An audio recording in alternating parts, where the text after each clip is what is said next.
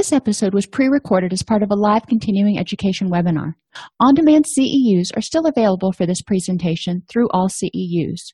Register at all C E Us dot com slash counselor toolbox. Between writing notes, filing insurance claims, and scheduling with clients, it can be hard to stay organized. That's why I recommend Therapy Notes. Their easy-to-use platform lets you manage your practice securely and efficiently.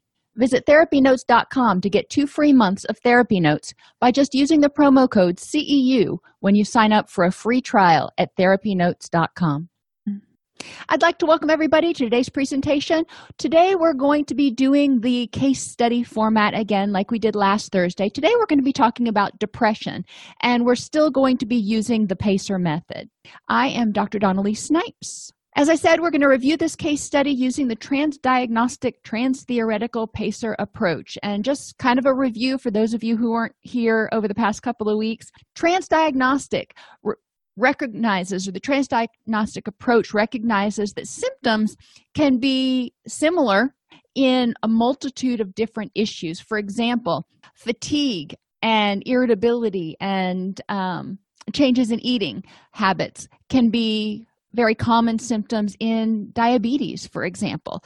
Chronic pain can produce symptoms of increased depression and sleep ch- changes, and that those sleep changes can cause other problems. So we really want to look at what is causing the issue. Is it situational depression, or is it a physiological condition that is causing mental health type symptoms, and they're they're interacting. And then transtheoretical approach is the belief that there are multiple ways to resolve a problem. And with a lot of the clients that we work with, it's not just talk therapy that's going to work. We're going to have to use a combination of talk therapy, make sure that, you know, they've seen their primary care physician and they're getting any medical issues adjusted. We also may need to look to social services systems to make sure that they're getting uh, safe housing, they're getting the food they need, they're get, able to afford their prescriptions, and assist them in finding social support. So transtheoretical really is representative of a multidisciplinary approach. As they say on Law and Order, the following story is fictional and does not depict any actual person or event. So Tom is a thirty-six-year-old male and has been struggling with depression on and off for years, but the past two months, it's gotten intolerable. He recently lost about eighty-five pounds on purpose to try to help get his diabetes under control and improve his sleep apnea and blood pressure. He was thrilled with his weight loss progress, but he hit a plateau and feels like he's going backwards now, which is not helping his mood. This is kind of the information you're going to get at the beginning when you're just doing your hi, how you doing, what brings you in today.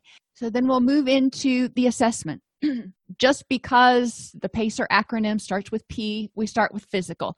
The other nice thing about that that I've always found is that a lot of people are much less guarded about talking with you about physical issues. So this is a time to start developing rapport. On an average night, he gets about an hour of R E M sleep, zero point five hours of deep sleep, and six hours of light sleep. Now, he's another one who has a fitness tracker, which is really nice because we're getting some level of feedback.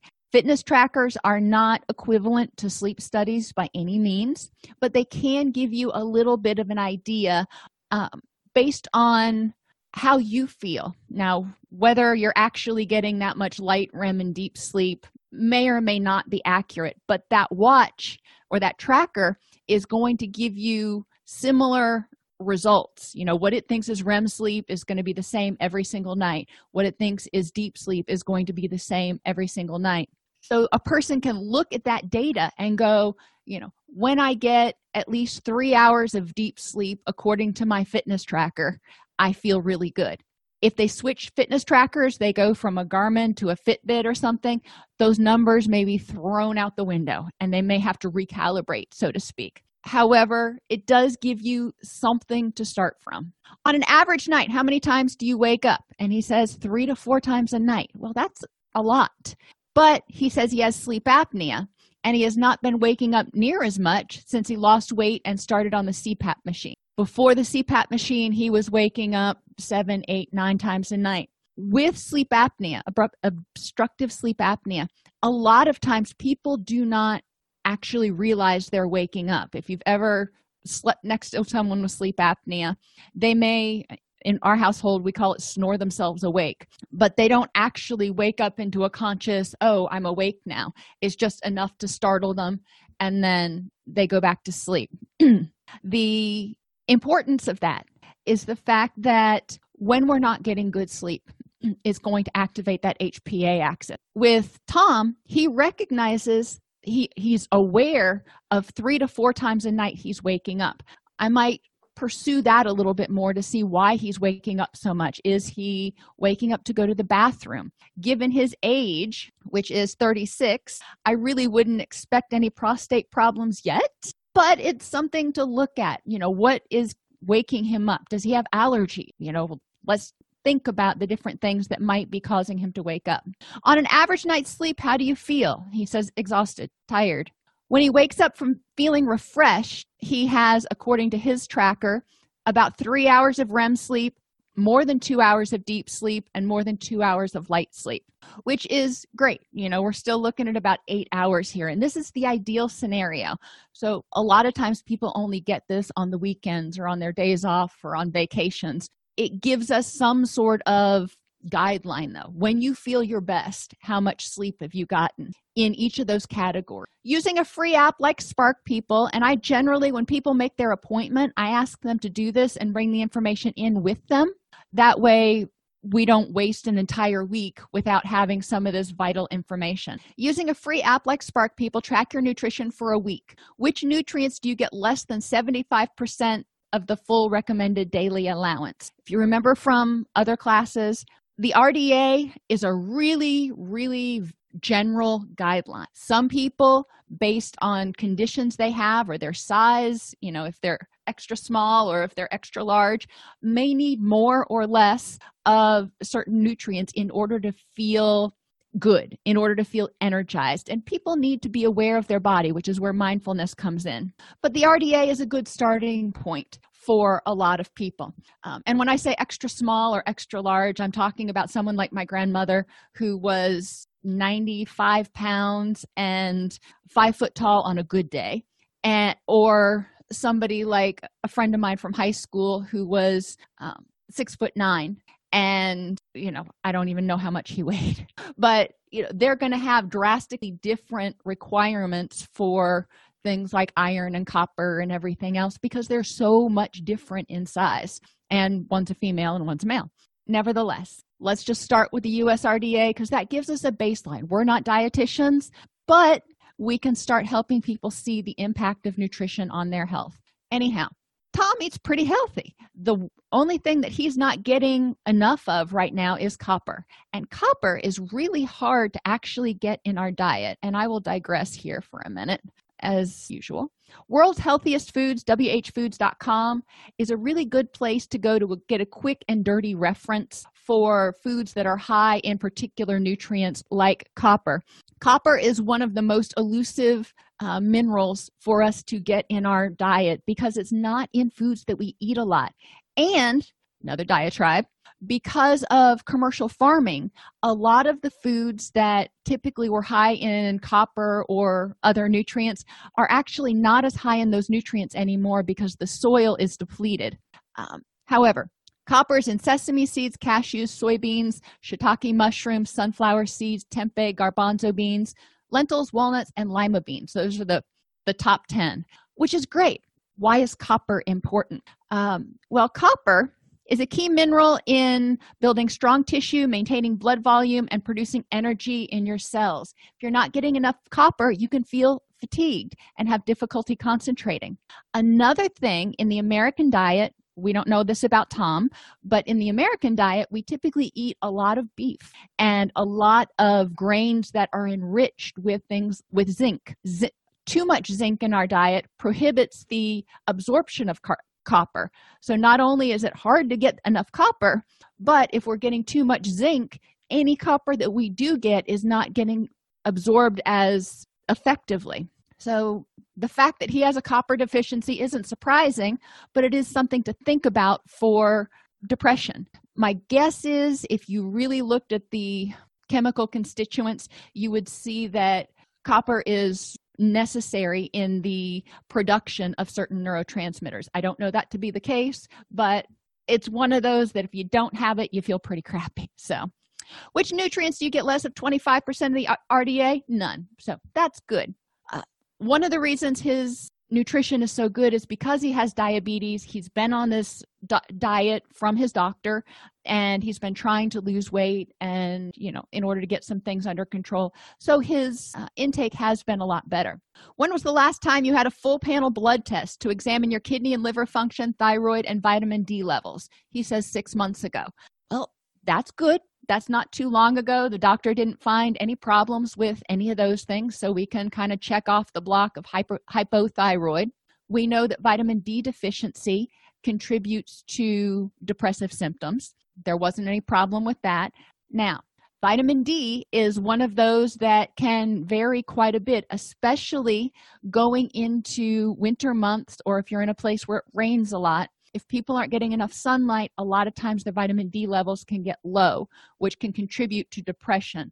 Even though he had this test done six months ago, it doesn't mean his vitamin D levels haven't gotten low recently because of seasonal affective disorder or something. Probably wouldn't insist that he get the blood test redone yet because his levels were okay six months ago, but it is something to file away in the back of our mind. If his mood continues to get worse or stays irritable, or we see a connection between irritability and darkness or cloudiness, um, it, it's certainly something to consider.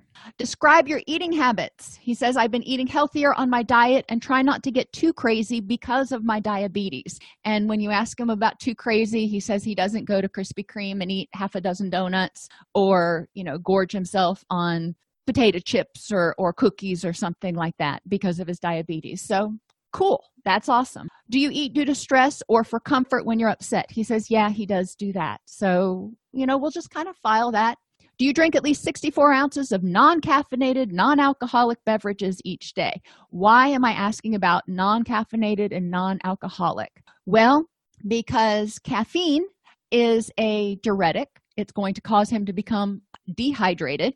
And alcohol also tends to be a diuretic. So we want to make sure that whatever they're drinking is actually hydrating them, not contributing to dehydration. If they drink caffeine, a nutritionist friend of mine suggested, and I'm not telling people to do this, but just to give you an idea of the impact of caffeine, she said for every eight ounces of caffeine you drink, you need to balance it out with another eight ounces of non-caffeinated. Plus the sixty-four ounces you're supposed to get.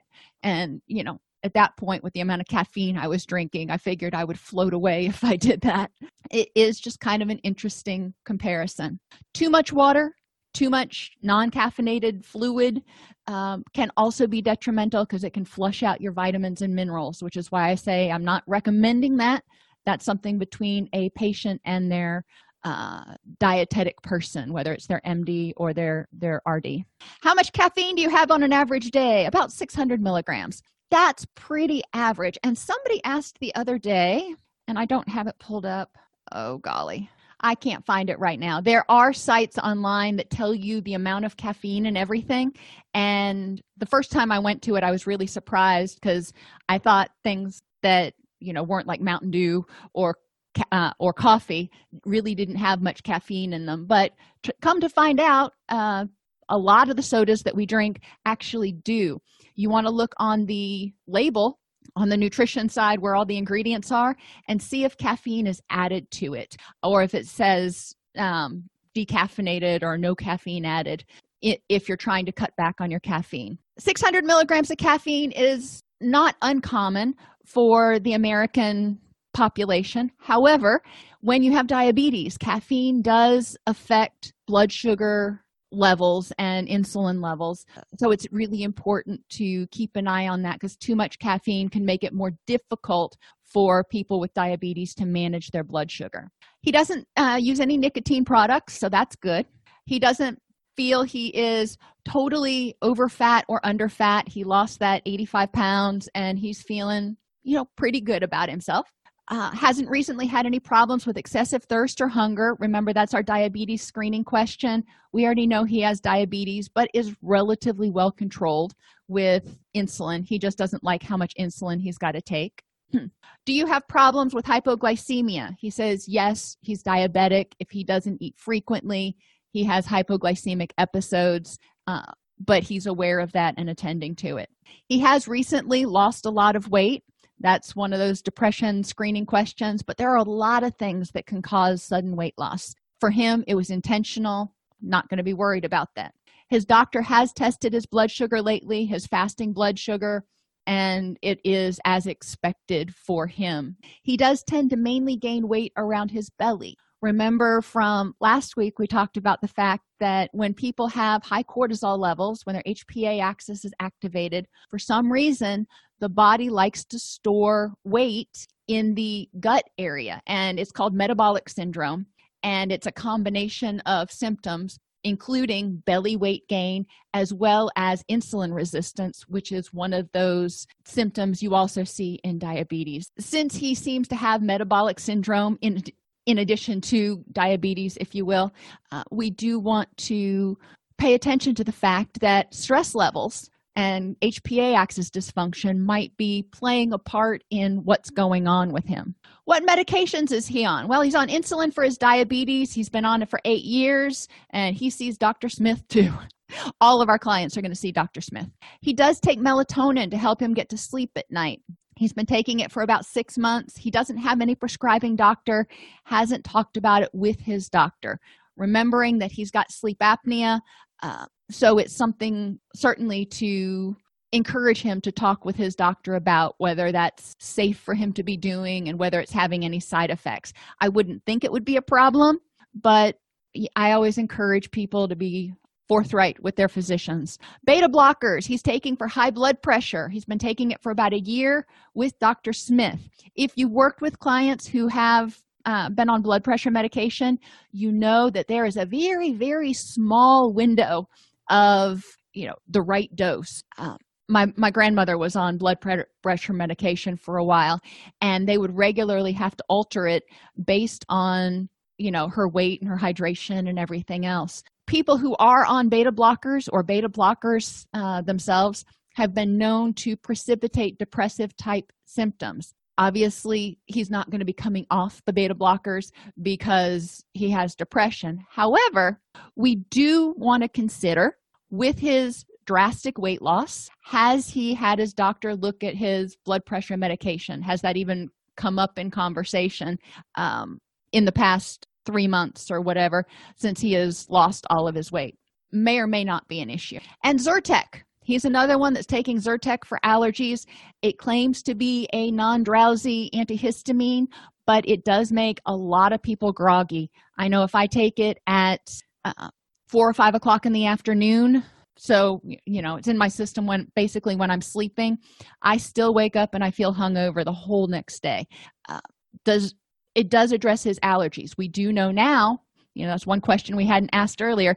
Does he have allergies? Yes, he does. So on top of having obstructive sleep apnea, he has sinus allergies, which, you know, when you lay back and that you've got that C PAP machine on, your your sinuses are also draining, which is potentially going to contribute to his um, sleep apnea and stuff. Encouraging him to talk with his doctor about alternatives to Zyrtec if that might be contributing to his fatigue. There are a lot of other medications out there, whether it's nasal sprays, they have a lot of really good nasal sprays, or other over-the-counter oral medications that he can take that might be less sedating to him. Pain. Do you have any chronic pain? He says, yes, he has bad knees since college. What makes it worse? Standing and walking. Well, that's kind of a bummer.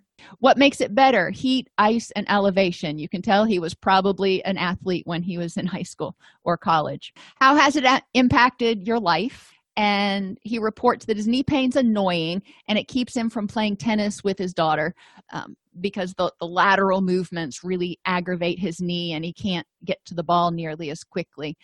That's a little bit frustrating, but it's not horribly impactful in his life. It's just one of those chronic nagging things. Sedentariness and exercise. Do you exercise? Well, not anymore. He said when he was on his diet, he was exercising forty-five minutes a day. He was feeling pretty darn good. He was taking off the weight, and he hit that plateau, and he got frustrated, and somewhere in there, the depression and apathy kind of set in, and he just lost it, and he has no desire to go to the gym right now. How is your energy, mood, and appetite after you exercise? And he, right now, he says, if I do anything, I'm exhausted. If I walk down to check the mail and back, I'm exhausted.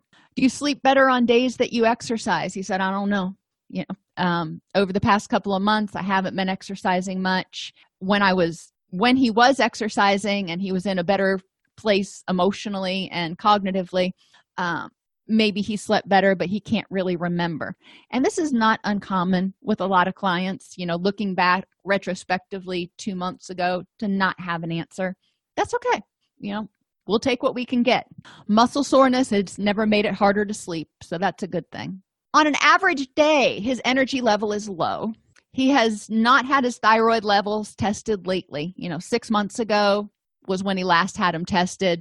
Lately is kind of ambiguous. Using a pulse ox monitor, his resting heart rate is eighty-five and his O two sats are ninety-eight. You know, for his age and being male and size and everything, that's probably not horrible.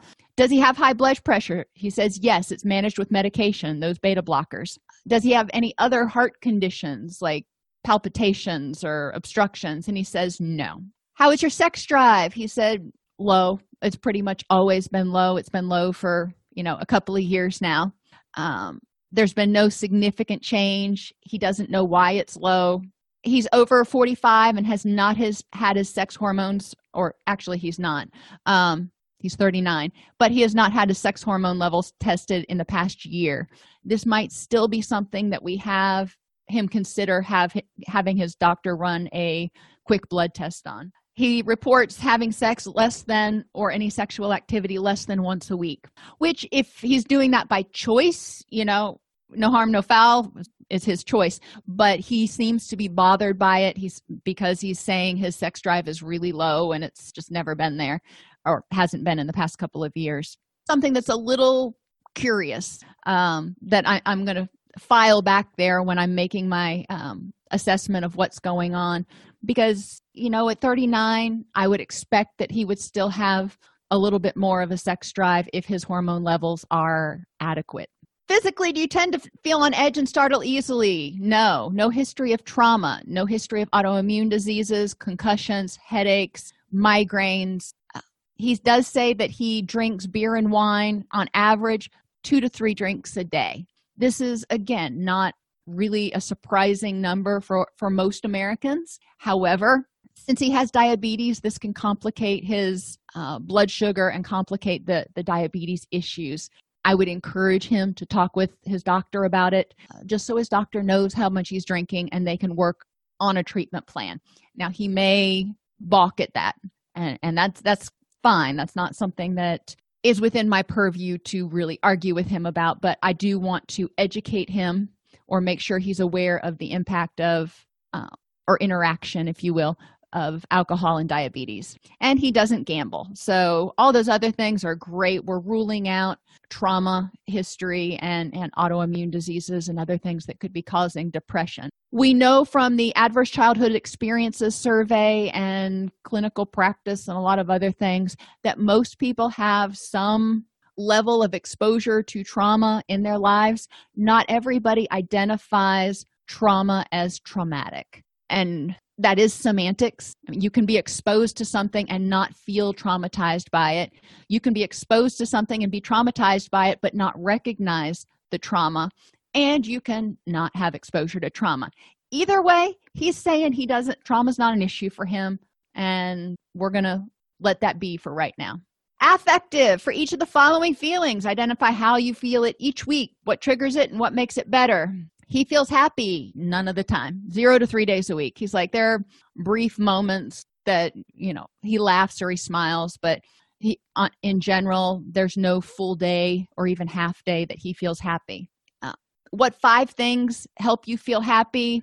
He didn't know. He just kind of shrugged. And, and he's at this point when he presents that he's in a state of sort of learned helplessness and has kind of given up and doesn't remember what makes him happy anymore.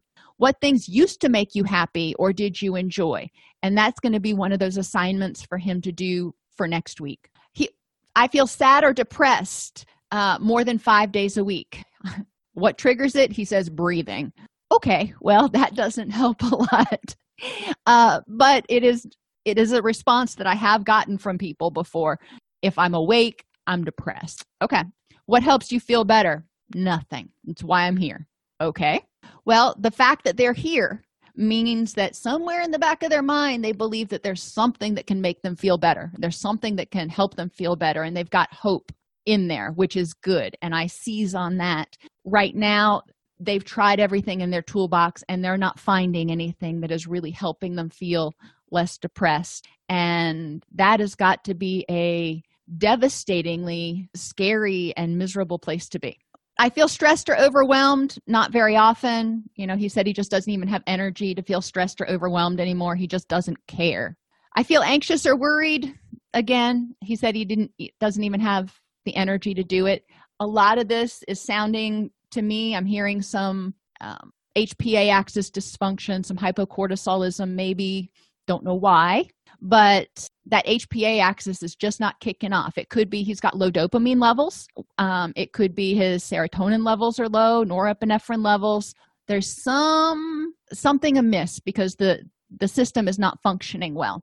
And remember, you cannot assess brain levels of neurotransmitters through a blood test or urine screen. I will repeat that. You cannot effectively assess brain levels of neurotransmitters through a blood test or a urine screen at this point. Now, in future, maybe.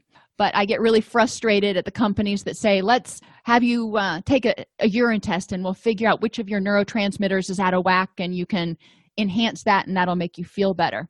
No, you know, we have these neurotransmitters throughout our body and they do a myriad of things. Serotonin is not only responsible for mood, but for um, heart rhythm and uh, pain perception and a variety of other things. The urine screen will give you a total amount of certain neurotransmitters, but we can't say that Neuro, that particular neurotransmitter in any one part of our body is actually accurate. Um, okay, a lot of diatribes today. Sorry. I feel angry and resentful four or five days a week or um, greater than five days a week. What triggers it? He's he's on, on top of this one. The news. He reads the news. He gets really frustrated. He his depression makes him angry that he's depressed. He's frustrated that he can't do the things he used to do and he can't seem to shake it. He gets frustrated about messages he hears pretty much on the news about toxic masculinity and white male privilege. I'm seeing more and more uh, um, clients in practice who are coming in with these two particular, well, obviously white male clients who are coming in with these two particular issues and a sense of um, frustration and powerlessness. Again, what helps you feel better? He says, not a thing. He doesn't know. He reports that he doesn't feel guilty very often. You know, he feels guilty when he does something wrong, but it's not this pervasive emotion. In the past year, he has not really experienced any losses that he reports as causing him to feel grief. So, well, that's good. Currently present stressors. He lost a promotion to someone who was less qualified and had less seniority, but was not a white male, as he puts it. So that's telling me that he's looking at everything through the lens of, is this happening to me because I'm a white male? So he is already looking for a rationale, um, or looking for a reason that his who he is could be a rationale. He says, I'm still bitter about that, and I have bitter in brackets because that's not the word he used. Uh, my diabetes um, is currently a stressor because it's, you know, not getting better, and he doesn't like the amount of insulin that he's on. His kids are getting ready for college, which will be expensive. He's more than happy to have them fledge and, you know, launch, as they say now, but he recognizes that even with scholarships, college is going to be expensive.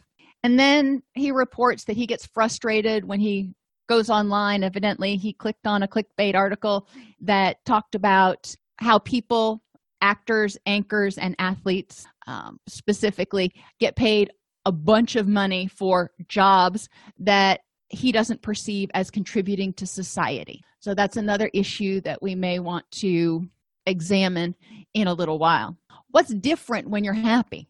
Uh, he says he's not tired all the time. He's able to work out, and people don't, and again, used a different word, annoy me as much.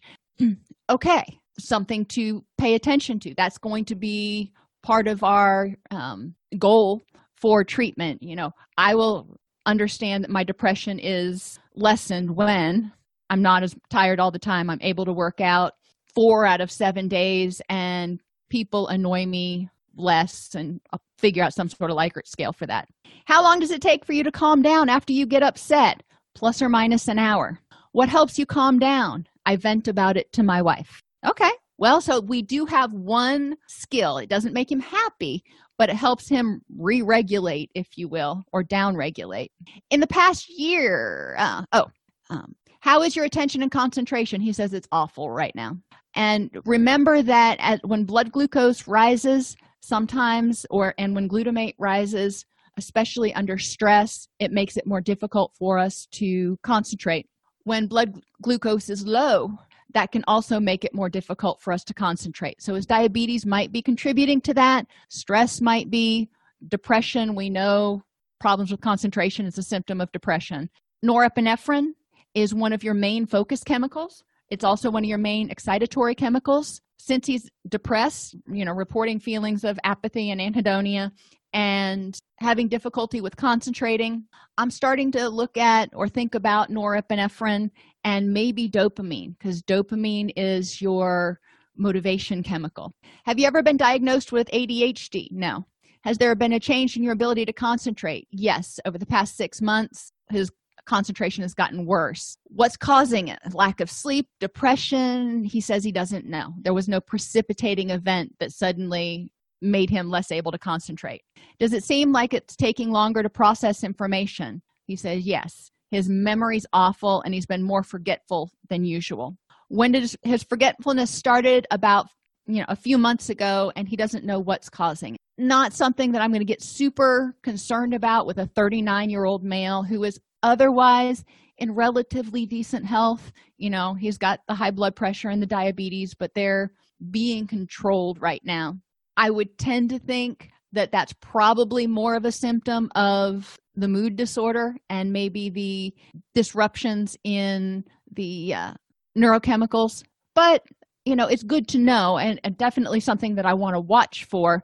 Uh, if his memory starts getting worse, if he starts having difficulty finding words, anything that might er- indicate some sort of early onset dementia or Parkinson's. When you think about yourself, your life, the world, other people, do you tend to feel angry, suspicious, or hopeless? He said yes. Back to people annoy him. Have you always felt this way, or does something happen to change your feelings? He said, I started watching the news and spending time around people. Well, that's, wow, okay. He recognizes that he feels overwhelmed and powerless, you know, kind of what I'm hearing uh, when he's around, when he's getting input from outside, because his ideas and ideals and beliefs seem to conflict with the majority right now. Do you frequently judge or criticize yourself? Not really. Do you hold yourself to a higher standard than other people? Nope. Do you think you are lovable or likable only if you're perfect? He said, nope. Where did you learn your negative self-talk? Well, he doesn't have any, so that was sort of a, a gimme there, which is good if this is true that he doesn't have negative self-talk. What I have heard in doing the assessment is he is gets very frustrated with people who are not like him and who do not share the same values and ideals. However, I don't hear You know, I don't hear a bunch of self-criticism. Pay attention to your thoughts for a week. Place a check by the thinking errors that are most common for you and contribute to your unhappiness. Um, for him, all or none thinking contributed it. Everybody is against, everybody discriminates against white males. Ev- all of this all the time. So I'm hearing a lot of all or nothing thinking.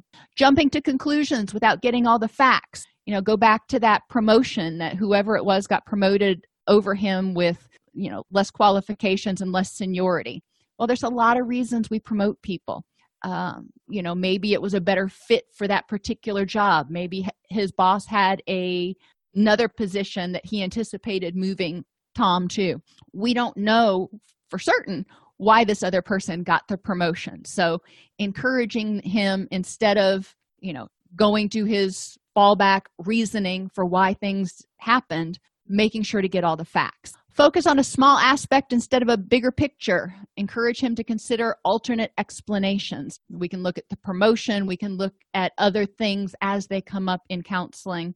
Expecting life to be fair. Well, it ain't fair. So we will eventually talk about living in the and, living in this idea that I can disagree with other people. Other people can annoy the crap out of me, and I can have a rich and meaningful life because I don't have to let them impact how I feel. I can choose to hold my beliefs, but not get upset if they don't agree with me. Taking things too personally, consider alternate explanations. This is something else that, you know, in the assessment itself, we were regularly hearing. It was about him being, you know, who he was and holding his beliefs. Focusing on the negative and ignoring the positive. I didn't hear a lot of positive when we were doing the assessment.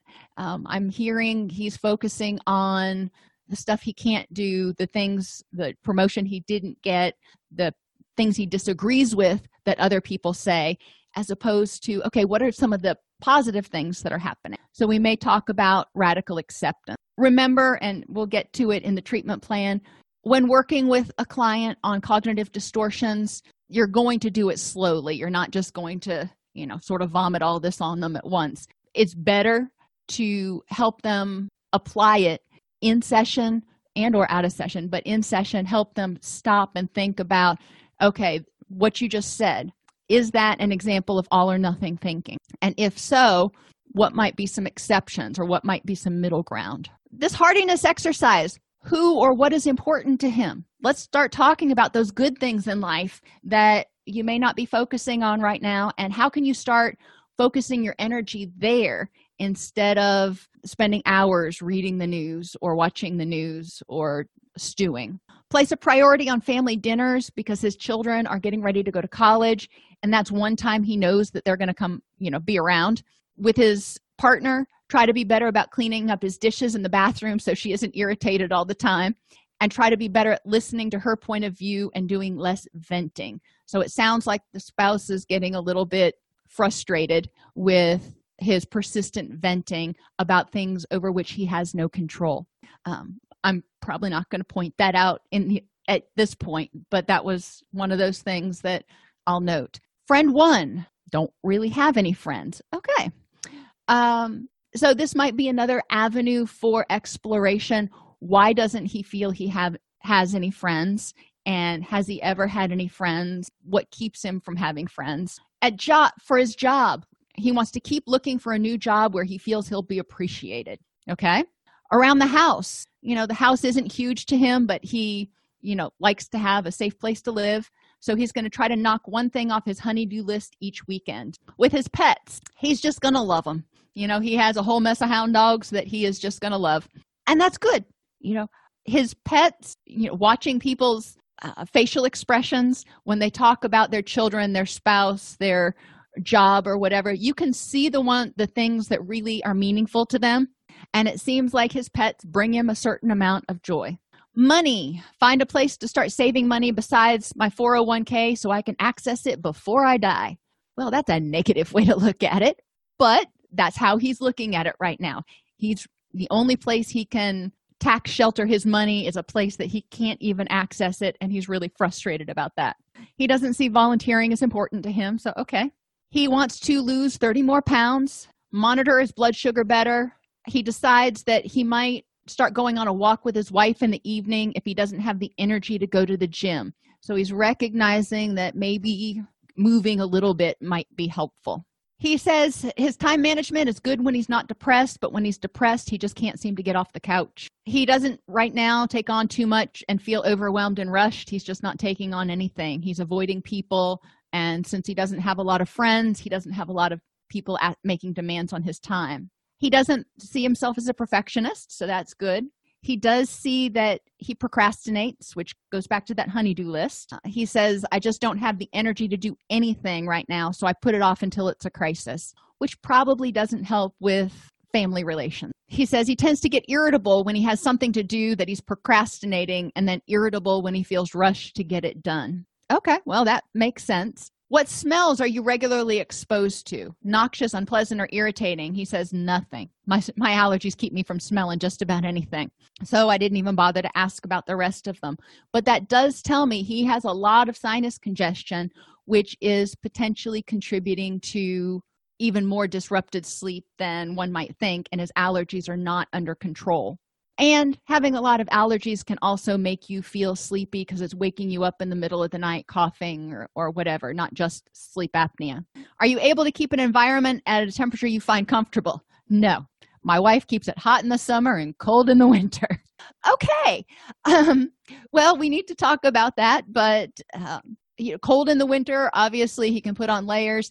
Hot in the summer, he may want to try to negotiate something so he less irritable, and we can talk about assertiveness skills and creating a win-win.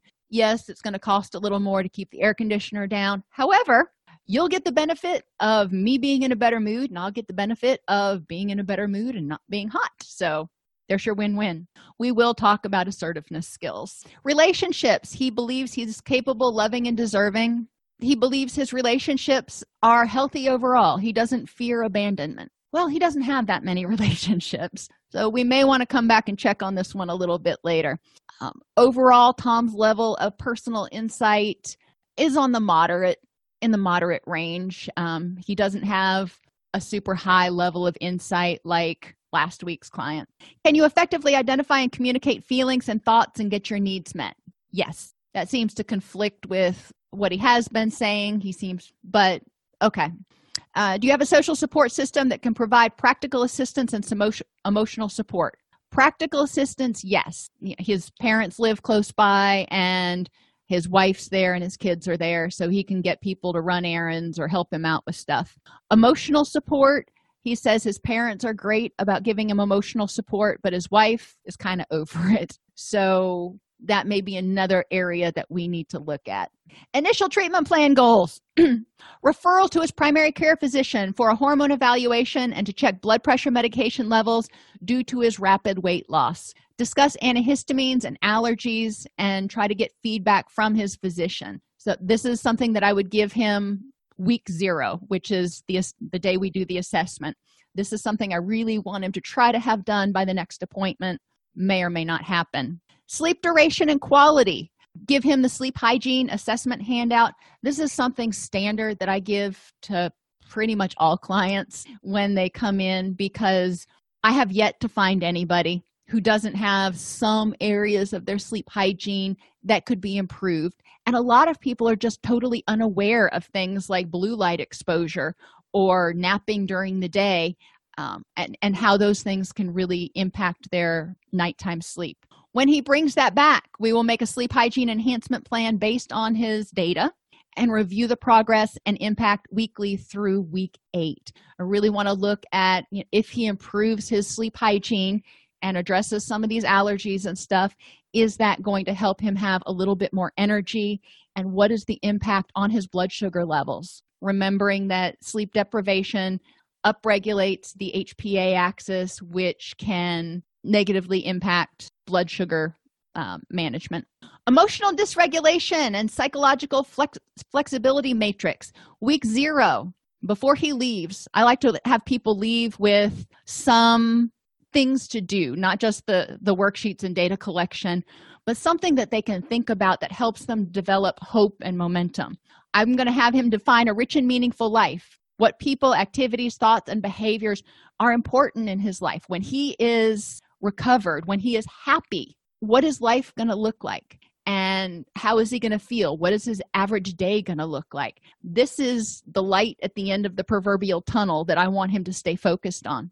Week one, so the first actual therapy week, we're going to identify autopilot thoughts and behaviors in response to distress and discuss radical acceptance. Autopilot thoughts and behaviors are those things that we just do automatically. We get frustrated, something upsets us, and we start thinking negative thoughts and lashing out or eating or smoking or drinking or whatever it is that those automatic behaviors are that we don't even consciously decide, oh, I'm angry, so I'm going to go have a drink. It's one of those things that people do.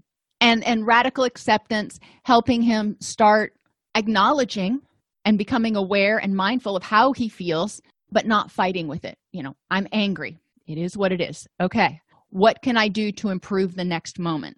Week two, we're going to develop a list of distress tolerance skills and empowerment-oriented self-talk to add to his psychological flexibility matrix. And I will provide him the psychological flexibility matrix. There are other courses specifically on the psychological flexibility on our YouTube channel that you can watch if you're unfamiliar.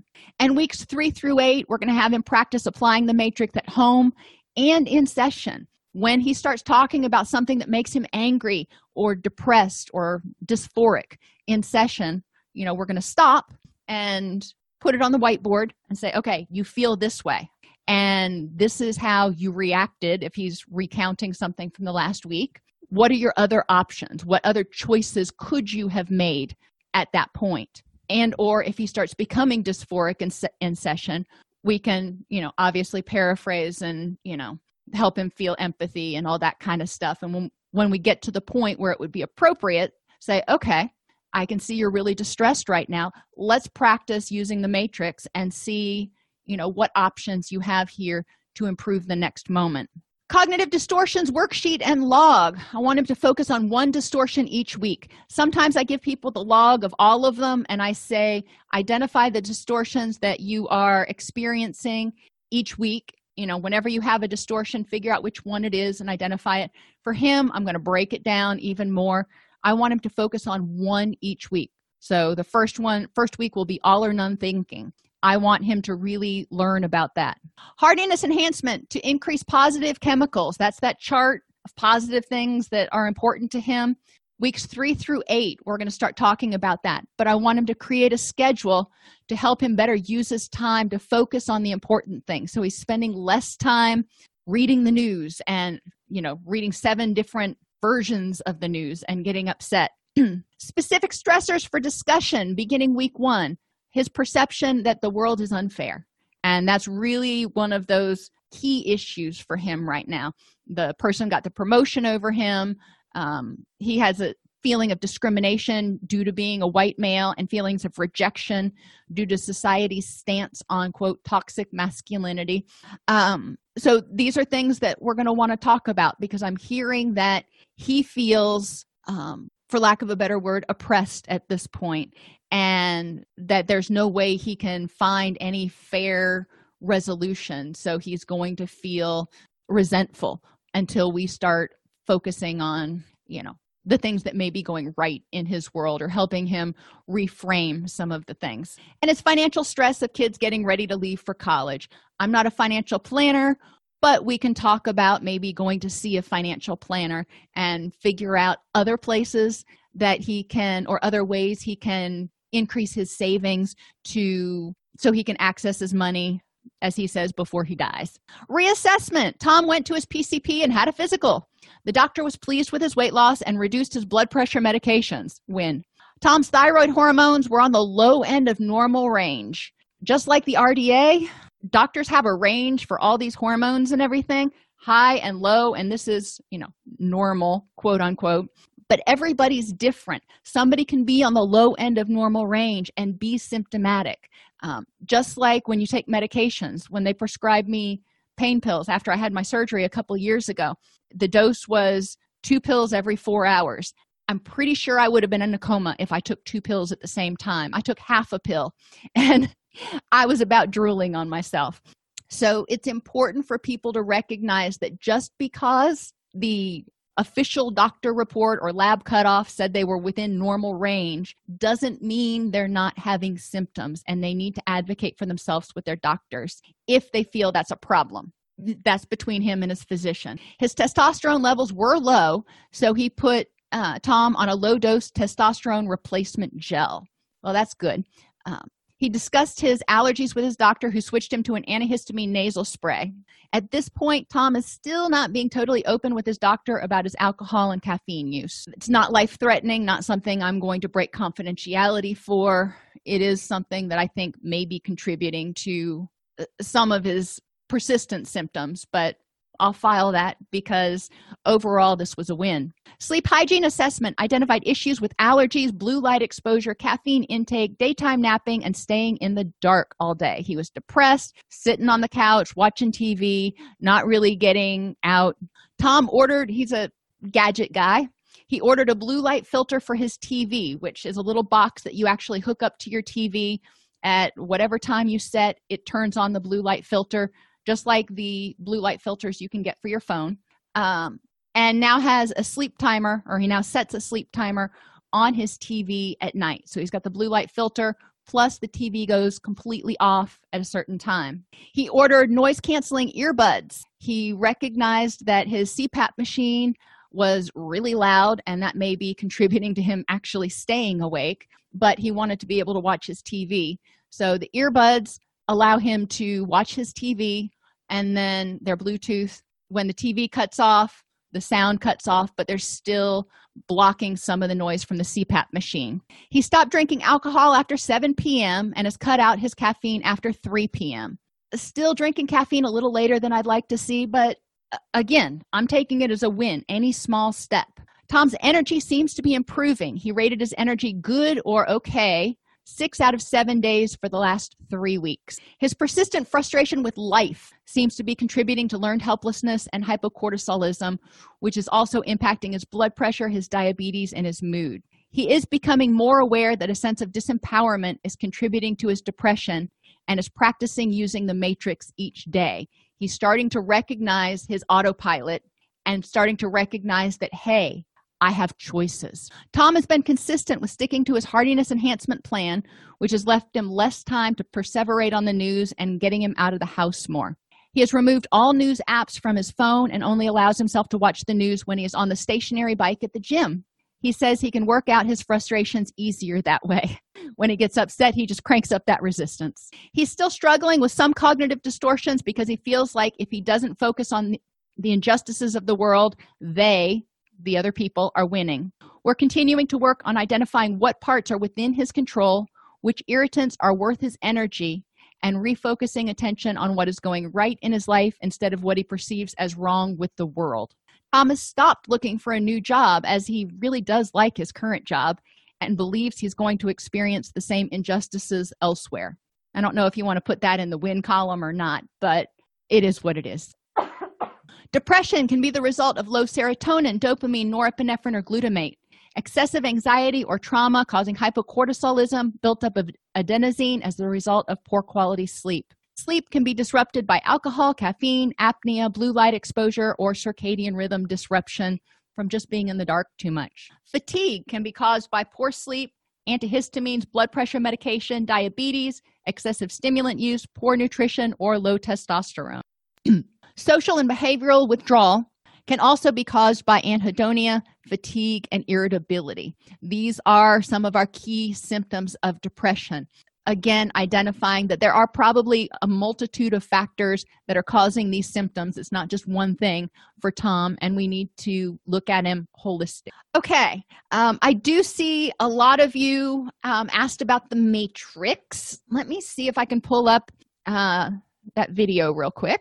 There is the video to Teaching Psychological Flexibility that'll walk you through the matrix, and it's really easy. And I talk about different activities that you can do. Um, oh, that's a horrible freeze frame. Um, forward just a little. There we. That's not much better. Anyway, your matrix is very simple. You have mindful noticing and choosing, energy used to numb, avoid, and eliminate distress, or using your energy to work towards the things that are important to you.